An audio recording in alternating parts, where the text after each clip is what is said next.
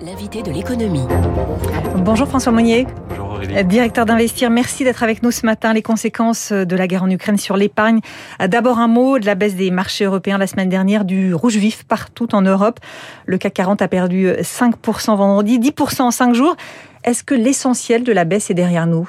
Disons qu'on a, on, on a encaissé la, la, guerre, la nouvelle de cette euh, invasion de, de l'Ukraine, et donc on a une baisse à peu près de 11% depuis la veille du conflit. On est sur un, un recul de 18% par rapport au plus haut, euh, le record de, de, début, de début janvier.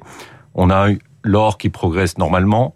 Euh, en fait, on a un repli ordonné. Il n'y a pas eu euh, aujourd'hui de, de, véritable mouvement de panique, pas de séance de capitulation. Donc, ça veut dire qu'on peut encore continuer de...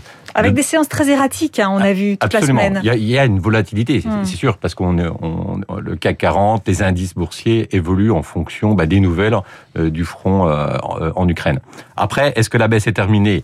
La réponse est euh, bien sûr non, parce que ça va dépendre de, trois grandes conditions. La première condition, c'est est-ce qu'il y aura des nouvelles sanctions? Euh, donc ça, on, va regarder euh, ça avec euh, grande attention, parce qu'on sait une partie des banques ont été euh, sanctionnées, retirées du réseau international Switch, mais pas les principales, pas celles qui financent le gaz, le pétrole donc notamment Gazprom Bank. Mm. Donc ça, c'est quelque chose qui va falloir être surveillé sur, sur les marchés. La deuxième, c'est est-ce qu'il y aura des nouvelles attaques de centrales nucléaires? On sait que ça, c'est la notion de nucléaire, c'est quelque chose qui fait réagir fortement euh, les marchés comme les populations. Et puis, euh, on a bien sûr à surveiller est-ce que le conflit va sortir d'Ukraine? Donc, ce sont ces trois éléments qui peuvent euh, emmener le CAC 40, bien sûr, beaucoup plus bas. Ce qu'on sait, c'est que si le conflit reste localisé à l'Ukraine et qu'il n'y a pas de nouvelles sanctions, il n'y a pas d'attaque de, de centrales nucléaires, l'essentiel de la baisse est, est, réalisé. Et puis, on a vu que le CAC 40 est capable de progresser mmh. dans des périodes chahutées, dans des périodes de forte tension, dans des périodes de guerre. C'est ce qu'on a observé depuis la Seconde Guerre mondiale, où on a eu une dizaine de conflits et on a eu un CAC 40 qui a, qui a pu progresser euh, et un Dow Jones, les marchés américains qui ont progressé et qui ont terminé en hausse, même pendant la, la guerre de Corée mmh. en 1950, la crise de Cuba en 62, la crise du golfe du Tonkin qui a abouti à la guerre du Vietnam en 64. Donc on, on, on a des, des, on a des, des, ouais, des, des exemples, qui, exemples montrent qui montrent que qu qu le, mar le, marché peut progresser mmh. dans un contexte extrêmement agité, voire des guerres. Bien sûr, on est sur des guerres localisées. Ouais. On n'est pas sur une guerre mondiale, une troisième guerre mondiale. Là, ce sera un autre scénario, bien sûr. Euh, François Monnier, comment faut-il se positionner en cas de conflit? Quels sont euh, les secteurs les plus exposés à la guerre? Ah ben, Là, on a vu que tout de suite, le, le marché a, a, réagi de façon tout à fait calme et euh, bien structurée. C'est-à-dire que les valeurs de défense, euh, tout ce qui protège, enfin, qui fabrique des armes, notamment Thales, Dassault oui. Systèmes, Dassault Aviation euh, en Thales, c'était la valeur à détenir dans son portefeuille la semaine dernière. Absolument. Il fallait avoir de la défense, il fallait avoir un peu de pétrole, un peu d'énergie.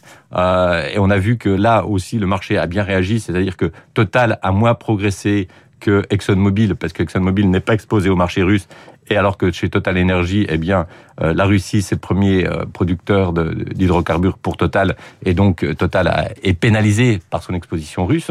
Mais globalement, le marché a fait son travail. Et puis, bien sûr, les valeurs qui sont allergiques à tout conflit, ce sont les banques qui attrapent toutes les maladies dès qu'il y a, un, grain de sable dans, dans les rouages.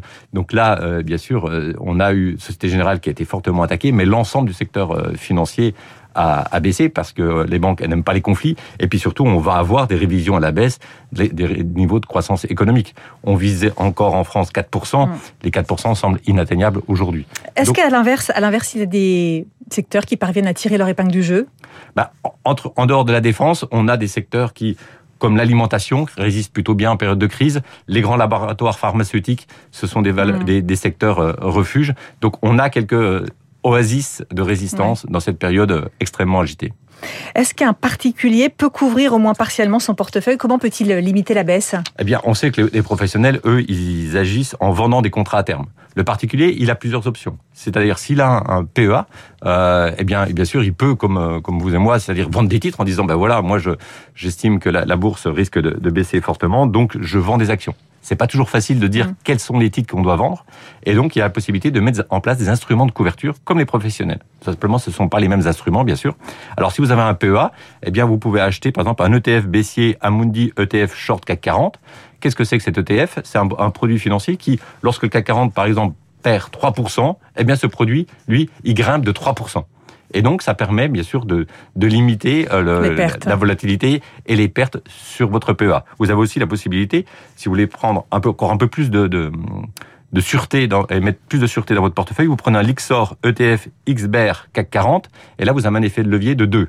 C'est-à-dire que si le CAC 40 perd 3, eh bien, le produit, le Lixor ETF XBER CAC 40, qui s'appelle BX4 pour les, les amateurs de, produits financiers, eh bien, quand le CAC 40 perd 3, eh bien, lui, il progresse de 6. Donc, vous avez des instruments de, couverture qui permettent de, très bien fonctionner. Et si, en dehors du PEA, si vous n'avez pas de PEA, mais un compte titre, eh bien, là, vous pouvez acheter des turbo puts qui vous permettent, ben, là aussi, de protéger avec un effet de levier le, votre euh, portefeuille en action. C'est-à-dire que quand le marché baisse, eh bien, ces produits-là, eh bien, ils progressent.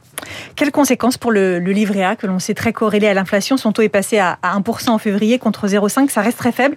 Est-ce qu'on pourrait avoir une nouvelle hausse prochainement? On pourrait avoir une nouvelle hausse. Alors, D'abord, il faut savoir qu'il y, a plusieurs euh, périodes où on peut euh, faire jouer euh, le curseur du, du, livret A.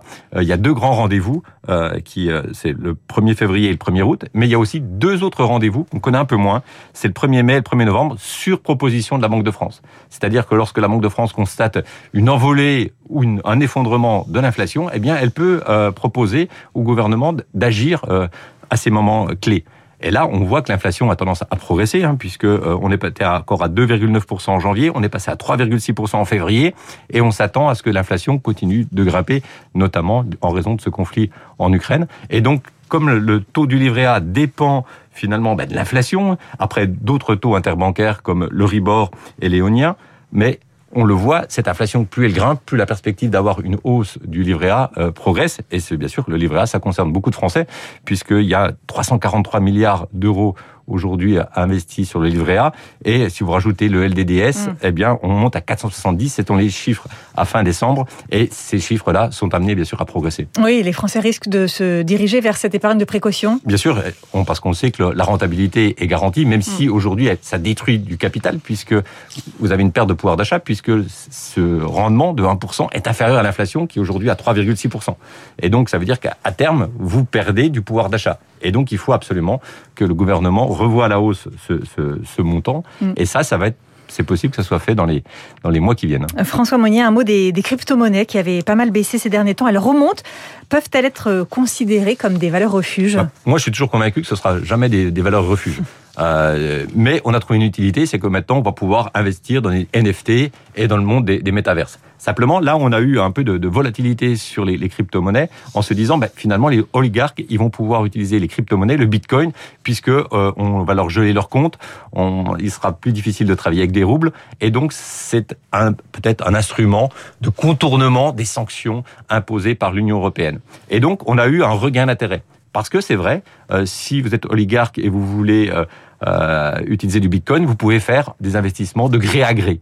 Mais il faut savoir que ça sera beaucoup plus compliqué pour l'oligarque à partir du moment où il voudra récupérer bah, des euros ou des dollars, puisque les plateformes sont soumises à une procédure de connaissance du client. Et là, il peut y avoir des enquêtes et des sanctions. Et donc, ça veut dire que ça peut être un instrument de contournement, mais ça va être extrêmement limité parce que d'abord les oligarques ils possèdent des milliards et le système euh, on peut éventuellement euh, contourner pour quelques millions, mais pas au-delà. Et puis, ça ne pourra pas remplacer le système Switch, hmm. puisque euh, bah, le, rouble et la, puissance économique de Russie, eh bien, ne permet pas de d'aller dans le canal de la blockchain. Pour l'instant, il y a un problème d'échelle. Euh, l'économie euh, russe est trop importante pour euh, pouvoir circuler et être irriguée par la blockchain. Merci beaucoup François Monnier, directeur d'Investir invité de l'économie sur Radio Classique ce matin. Merci. Bonne journée. 7h23 dans un instant. David Doucan pour l'info politique. On parle du ralliement de Marion Maréchal Le Pen.